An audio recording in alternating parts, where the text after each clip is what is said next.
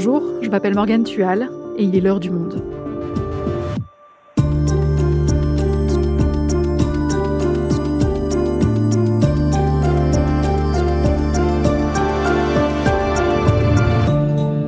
Aujourd'hui, trois mois et demi d'audience, plus de 800 parties civiles dans une salle emblématique, celle du procès du 13 novembre. C'est ce lundi 5 septembre que s'ouvre le procès de l'attentat de Nice. Le soir du 14 juillet 2016, sur la promenade des Anglais, un homme fonce à bord de son camion sur la foule qui était venue admirer le feu d'artifice. 86 personnes sont tuées et des centaines d'autres blessées. Un carnage qui fait de cet attentat le deuxième plus meurtrier en France depuis la Seconde Guerre mondiale. L'auteur des faits a été abattu par la police, il ne sera donc pas jugé. Alors que peut-on attendre de ce procès? Soren Silo est journaliste au Monde, il est spécialiste du terrorisme et va répondre à nos questions. Attentat de Nice, six ans après, l'heure du procès, un épisode de Claire Leys et Esther Michon, réalisation Amandine Robillard.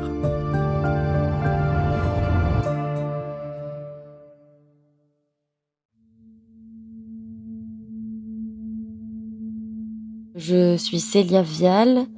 J'ai perdu euh, ma mère dans les attentats et mon père a été blessé également.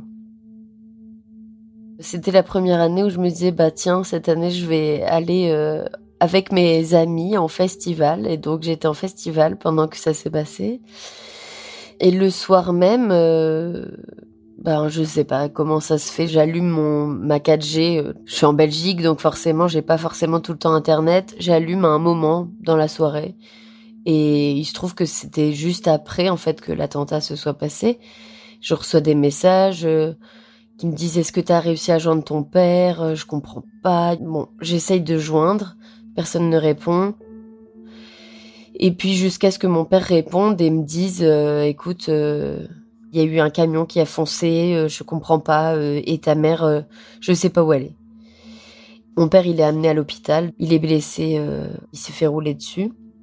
Il s'est vu projeté au sol et quand il a entendu les coups de feu, il a repensé au Bataclan au 13 novembre et là, il s'est, il s'est mis dans les corps pour se cacher. Enfin, c'est un peu un miracle que les deux ne soient pas passés dessous. Et puis, euh, quand j'arrive, on va directement à la maison des victimes pour essayer de, d'identifier ma mère parce qu'on sait toujours pas où elle est. On arrive là, euh, c'est des cris, des larmes. Enfin, moi, je me sens projetée dans un truc un peu euh, irréel, quoi, surréaliste. Le soir même, euh, on nous appelle pour nous dire que ben on l'a retrouvée et qu'en fait euh, elle était elle est décédée quoi sur le coup. On se demande vraiment comment comment faire face à ça. J'étais aux Beaux-Arts euh, en Belgique et donc c'est ma passion. donc j'essaye de me remettre au travail pour essayer d'aller mieux. Donc je commence à à travailler sur la résilience aussi dans mon travail plastique. Il y a des grands moments de flottement, des grands moments de rien du tout, où je me demande de comment je vais vraiment faire pour me sortir de là. Donc euh, là, vraiment une phase de grosse dépression. Quand ça va mieux, je me dis ah c'est bon, je m'en sors. Euh. Puis en fait, la moindre petite épreuve supplémentaire qui arrive, ça nous replonge hyper vite euh, au fond, quoi. Donc pendant six ans, ça a été à peu près ça, des hauts, des bas. en plus, voilà, moi j'avais une relation hyper forte avec ma mère, très très fusionnel. Donc ce procès, bien sûr qu'on l'attend parce que c'est long, les dispositifs de fonds de garantie, c'est long. Nous, on n'a toujours pas clôturé notre dossier, par exemple, ça fait six ans. Ça rajoute tout le temps de la douleur à la douleur.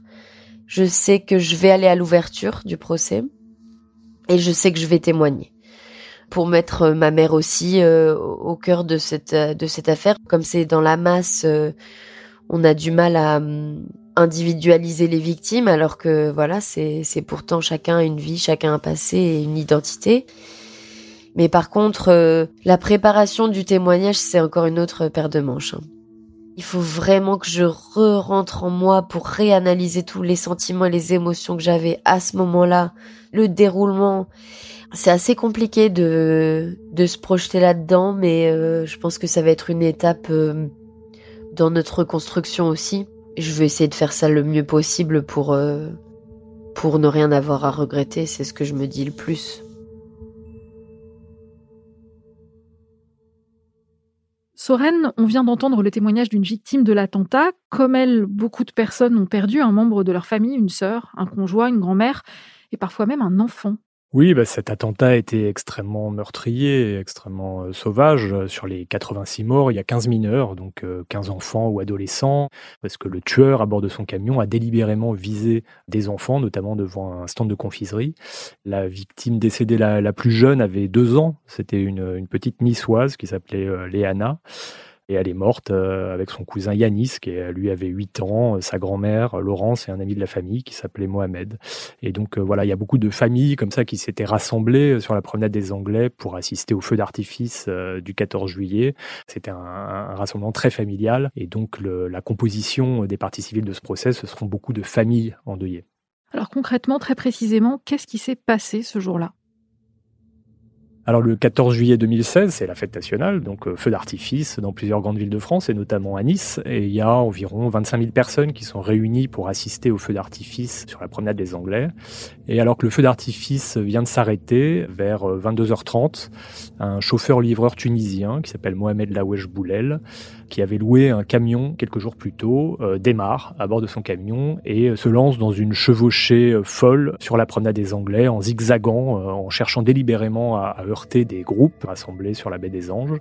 Et pendant près de 4 minutes, comme ça, il va semer la mort sous ses roues et faire euh, donc 86 morts et plusieurs centaines de blessés. Et donc au bout de 4 minutes et 17 secondes, euh, Mohamed Lawesh Boulel euh, prend son pistolet, fait feu sur des policiers et est abattu dans l'habitacle de son camion par des membres des forces de l'ordre.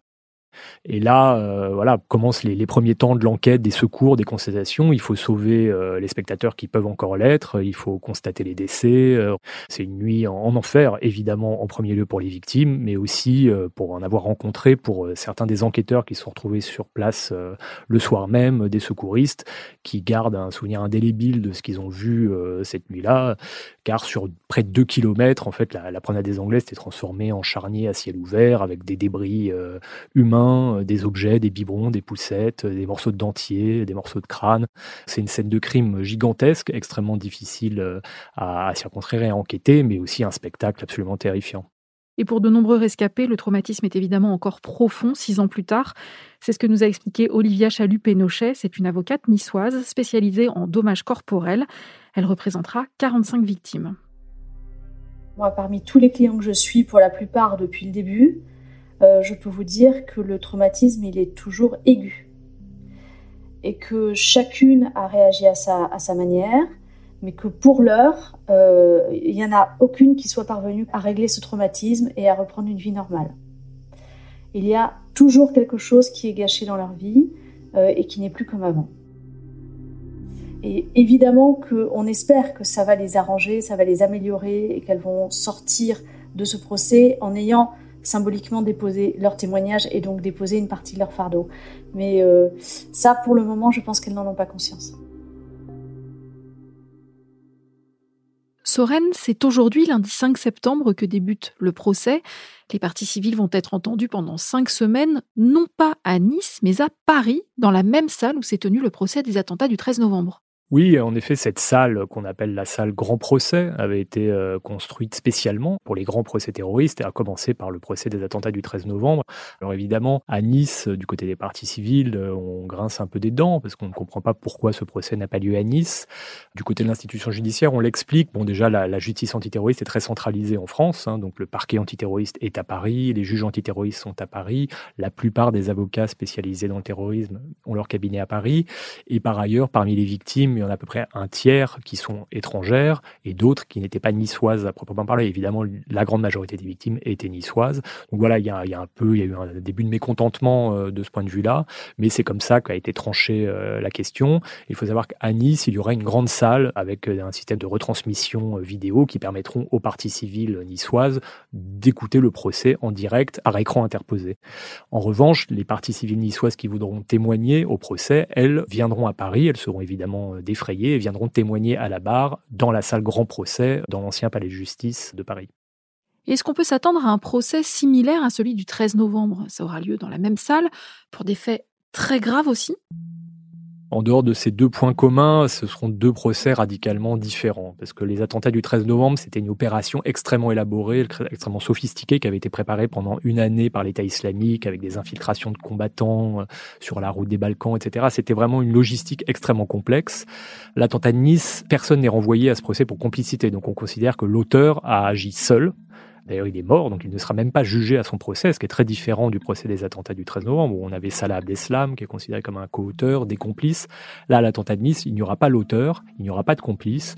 Il y aura trois de ses amis qui sont envoyés euh, pour euh, association de malfaiteurs terroristes, qui est une infraction assez large, qui permet d'englober pas mal de monde, et euh, cinq autres personnes qui sont impliquées à différents degrés pour la vente d'un pistolet qu'aurait finalement acheté le terroriste, mais qui ne connaissait pas le terroriste et n'était évidemment pas au courant de ses projets. Donc voilà, on va se retrouver dans le box avec huit accusés dont il est assez difficile de savoir s'ils savaient ce que le tueur avait en tête quand il les a fréquentés. Et donc ce procès euh, risque d'être un peu décevant pour certaines parties civiles qui en attendent sans doute beaucoup. D'abord qui en attendent la justice, mais la justice, l'auteur étant mort, ça elle va être compliqué à rendre de ce point de vue-là, et qui vont attendre des réponses. Et est-ce que les huit accusés dans le box seront à même de leur donner les réponses qu'ils attendent? Euh, On verra bien, mais ce n'est pas sûr.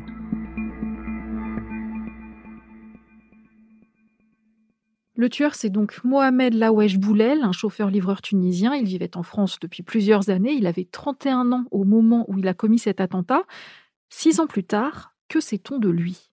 Ce qu'on a découvert assez rapidement dans l'enquête, c'est qu'il avait un profil euh, très singulier.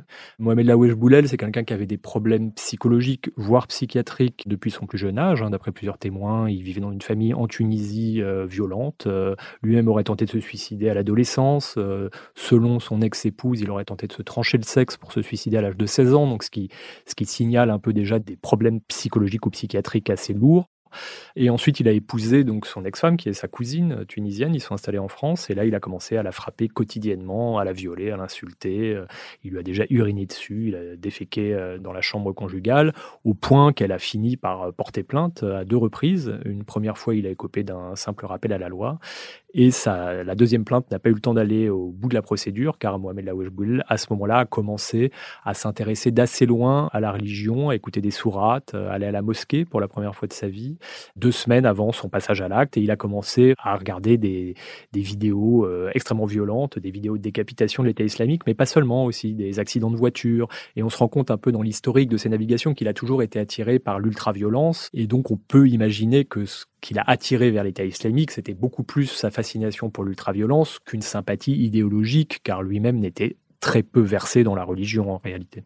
Donc ça veut dire que l'enquête n'établit aucun lien avec la mouvance djihadiste Alors non, au terme de quatre ans d'instruction, euh, aucun lien, aucune relation euh, du terroriste euh, n'a pu être retrouvée dans la mouvance islamiste radicale. Lui-même, d'ailleurs, n'a laissé aucune revendication, aucun testament, ni aucune trace d'allégeance à l'État islamique. Donc l'auteur lui-même de cet attentat ne l'a pas revendiqué sur le plan idéologique ou religieux. J'exprime, au nom de la nation éplorée, notre solidarité à l'égard euh, des victimes et de leurs familles. Quelques heures après l'attaque, dans la nuit du 14 au 15 juillet 2016, le président de la République, évidemment, a réagi euh, à chaud à cet attentat et a déclaré qu'il s'agitait euh, d'une attaque islamiste, et ce alors que l'enquête venait à peine de débuter, qu'en réalité, il n'y avait pas encore d'éléments de preuve permettant de l'affirmer. C'est toute la France qui est sous la menace du terrorisme islamiste. Mais évidemment, cet attentat euh, intervenait dans un contexte extrêmement lourd en France. Hein. Depuis le début de l'année 2015, la France était ciblée euh, régulièrement, quasiment tous les deux mois, par un attentat ou un projet d'attentat raté ou déjoué. Et donc il était assez naturel d'imaginer que derrière euh, le deuxième attentat le plus meurtrier en France depuis la Seconde Guerre mondiale, il y avait la patte de l'État islamique. Si je me souviens bien, l'attentat a été revendiqué par l'organisation État islamique, non? L'État islamique a en effet revendiqué cet attentat, mais étrangement, il a attendu deux jours. Mais les enquêteurs en sont arrivés à la conclusion que c'était probablement une revendication opportuniste, qu'il n'y avait pas de lien opérationnel, qu'il n'y avait jamais eu euh, d'échange finalement entre Mohamed Laouesh Boulel et l'État islamique, car il n'y a aucune trace de revendication, pas d'image, pas de photo. L'État islamique ne possède aucun élément sur le tueur, et chez le tueur, on n'a retrouvé aucune trace d'échange avec l'État islamique. Donc c'est probablement une des premières revendications opportunistes pour un attentat de masse par l'État islamique. Mais s'il n'y a pas d'idéologie derrière, est-ce qu'on peut qualifier ce massacre d'attentat terroriste? Il est vrai qu'on peut se poser la question. Sur le plan juridique, la question est assez claire. L'article du Code pénal qui encadre les actes terroristes considère qu'un acte est terroriste dans la mesure où il a troublé gravement l'ordre public par l'intimidation et la terreur on peut considérer que l'attentat de Nice correspond à cette définition. Or, dans le champ de la recherche, de la philosophie, de la politique, évidemment, un acte terroriste doit être motivé idéologiquement. C'est le message de l'acte terroriste qui compte bien plus que l'acte lui-même. Donc évidemment, là, on est face à un peu un trouble en fonction de la définition qu'on prend du terrorisme. Et évidemment, est-ce que Mohamed Laouesh Boulel voulait faire passer un message idéologique ou politique ou religieux dans son acte? En tout cas, il n'en a laissé aucune trace. Il ne l'a pas écrit lui-même. Mais en réalité, les, juges d'instruction ont estimé à la, fin de leur enquête que toute la propagande de l'État islamique, qui était très virulente à cette époque et qui visait particulièrement la France et qui appelait à tuer des Français, y compris avec une voiture, à les écraser avec une voiture, a pu désinhiber en fait des pulsions de mort très anciennes dans l'esprit euh, du terroriste, qui était probablement suicidaire et, et, très déséquilibré, et que toute cette propagande, ce contexte terroriste, a pu désinhiber un passage à l'acte qui n'aurait peut-être pas eu lieu sans ce contexte.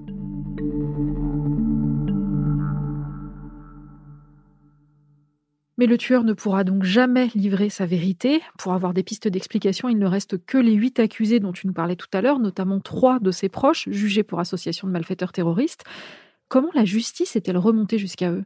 Très rapidement, en réalité, euh, dans les heures qui ont suivi l'attentat, car euh, c'est vraiment une des singularités de ce dossier, c'est que le tueur a laissé un nombre de traces inouïes qui permettait de remonter euh, jusqu'à son cercle proche, et y compris jusqu'aux gens qui lui ont vendu une arme, et vraiment comme un, petit poussé qui aurait semé des indices derrière lui pour que, après sa mort, on interpelle euh, son entourage. L'élément qui a d'abord sauté aux yeux des enquêteurs immédiatement et qui est devenu la clé de voûte de l'enquête, on l'a trouvé dans son téléphone portable qui était allumé à côté de lui dans l'habitacle du camion. Il y avait un SMS dans ce téléphone qu'il avait envoyé cinq minutes avant de démarrer son camion, qu'il envoyait à un de ses amis en quelques lignes, le tueur euh, réussit l'exploit de donner le prénom de deux de ses supposés complices, l'adresse et l'étage de la personne qui lui a vendu son pistolet. On peut se demander si c'est par bêtise, par inconscience, emporté par sa folie, que le tueur a donné comme ça tous ses amis, ou si c'est par sadisme et qu'il aurait tenté de les piéger et de vouloir les entraîner avec lui dans sa chute. C'est ce que pensent en tout cas plusieurs avocats de la défense, qui considèrent que le tueur a semé exprès plusieurs indices pour faire tomber avec lui euh, plusieurs de ses amis qu'il avait par ailleurs pris en photo dans son camion quelques jours avant l'attentat. Il les avait tous pris en photo. Son camion s'était transformé en véritable photomaton. Évidemment, ça fera partie des débats à ce procès. Pour l'accusation, ce seront peut-être des éléments à charge. Pour la défense, ce sera peut-être le signe de la grande maladie mentale de ce tueur qui, non content de tuer 86 personnes dans son suicide, a en plus cherché à embarquer tous ses amis. On entend à ce propos Vincent Bringart, avocat au barreau de Paris. Il défend avec William Bourdon Mohamed Grayeb, un des trois accusés pour association de malfaiteurs terroristes. Son objectif est clair, obtenir son acquittement. Il y a toujours eu, selon notre sentiment et selon notre analyse, une sorte de fiction juridique dans ce dossier, à vouloir euh, construire presque coûte que coûte des complicités là où il n'y en avait pas. Nous, on avait un certain nombre d'éléments qui pouvaient euh, permettre de démontrer que euh, c'était un acte parfaitement solitaire, et on a été assez surpris en recevant l'ordonnance de mise en accusation parce que on a eu finalement le sentiment que la justice avait euh, cherché à vouloir euh, organiser un procès contre Monsieur Grayeb, aussi pour permettre qu'il puisse y avoir euh, eh bien la tenue d'une audience, que les parties puissent s'exprimer. Autant de choses que nous pouvons comprendre, mais le rôle d'un procès, c'est avant tout de juger des personnes. C'est pas de tenir un procès pour l'histoire, c'est pas de tenir un procès mémoriel pour permettre à des parties civiles de s'exprimer. Donc, il est profondément regrettable finalement que on se serve du cas de Monsieur Pour pouvoir aujourd'hui organiser organiser ce procès. Cet avocat parle de procès pour l'histoire. Y a-t-il un risque, Soren, que les parties civiles attendent trop de ce procès? Oui, c'est à craindre. En tout cas, peut-être que certaines parties civiles attendent des peines très sévères à ce procès. Alors, on va voir comment se déroulent les débats, mais il est tout à fait possible que les peines prononcées soient finalement euh, assez légères relativement à la gravité des faits, car l'auteur n'est pas dans le box. Donc, il peut y avoir une déception ou une incompréhension par rapport à ça. Il est aussi possible que leur, euh, leur quête de réponse euh, ne tienne pas satisfaction, que les accusés ne soient tout simplement pas en mesure de leur donner les réponses qu'ils attendent sur ce passage à l'acte fou de Mohamed Laouesh Boulel. Il y aura peut-être aussi une frustration sur les, le, toute la polémique sur la sécurisation de la promenade des Anglais, euh, qui a donné lieu à une, une, instruction séparée, une enquête distincte, et donc que ce procès n'aura pas vocation à juger. Alors évidemment, la question sera probablement évoquée, euh, Mais ce n'est pas la vocation de ce procès de se prononcer sur la sécurisation de la promenade des Anglais. Donc on va juger huit personnes, sept hommes et une femme, qui seront jugés uniquement pour ce qu'ils ont fait et non pas pour les 86 victimes de la promenade des Anglais. Et c'est d'ailleurs le, rôle d'un avocat de partie civile. Son travail, c'est d'accompagner son client en amont du procès, pendant le procès et après le procès, de faire en sorte qu'il comprenne bien ce qu'il va se dire à l'audience. Et c'est ce que font euh, les avocats de partie civile qui vont accompagner euh, leurs clients au procès de l'attentat de Nice. Et c'est le cas de Claire Josserand Franchmit, avocate au barreau de Paris. Elle représentera une dizaine de parties civiles.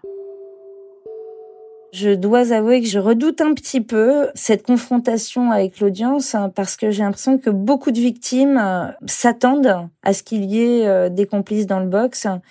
On sait aussi que quand les victimes viennent euh, témoigner à la barre, raconter leur histoire, il n'est pas rare qu'elles s'adressent aux accusés qu'elles les interpellent en leur disant que voilà, elles devront payer pour ce qu'elles ont fait. Mais là, dans le box, il n'y aura aucun accusé dont l'instruction aurait révélé qu'il aurait été en lien direct avec l'attentat du 14 juillet 2016.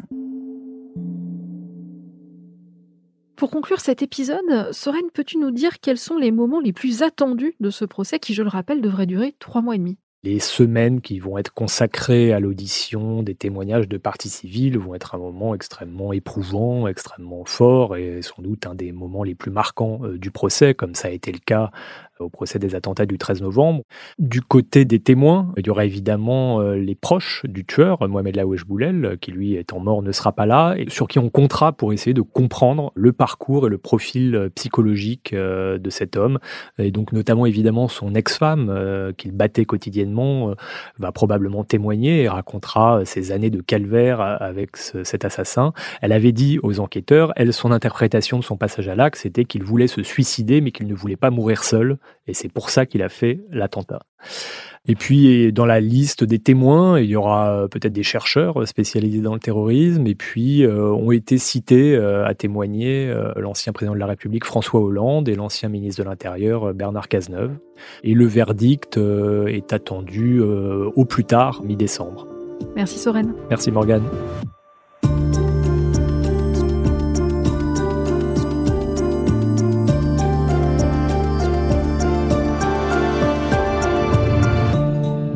Va donc suivre ce procès au jour le jour. Vous pourrez retrouver tous ces articles en vous abonnant sur notre site, lemonde.fr.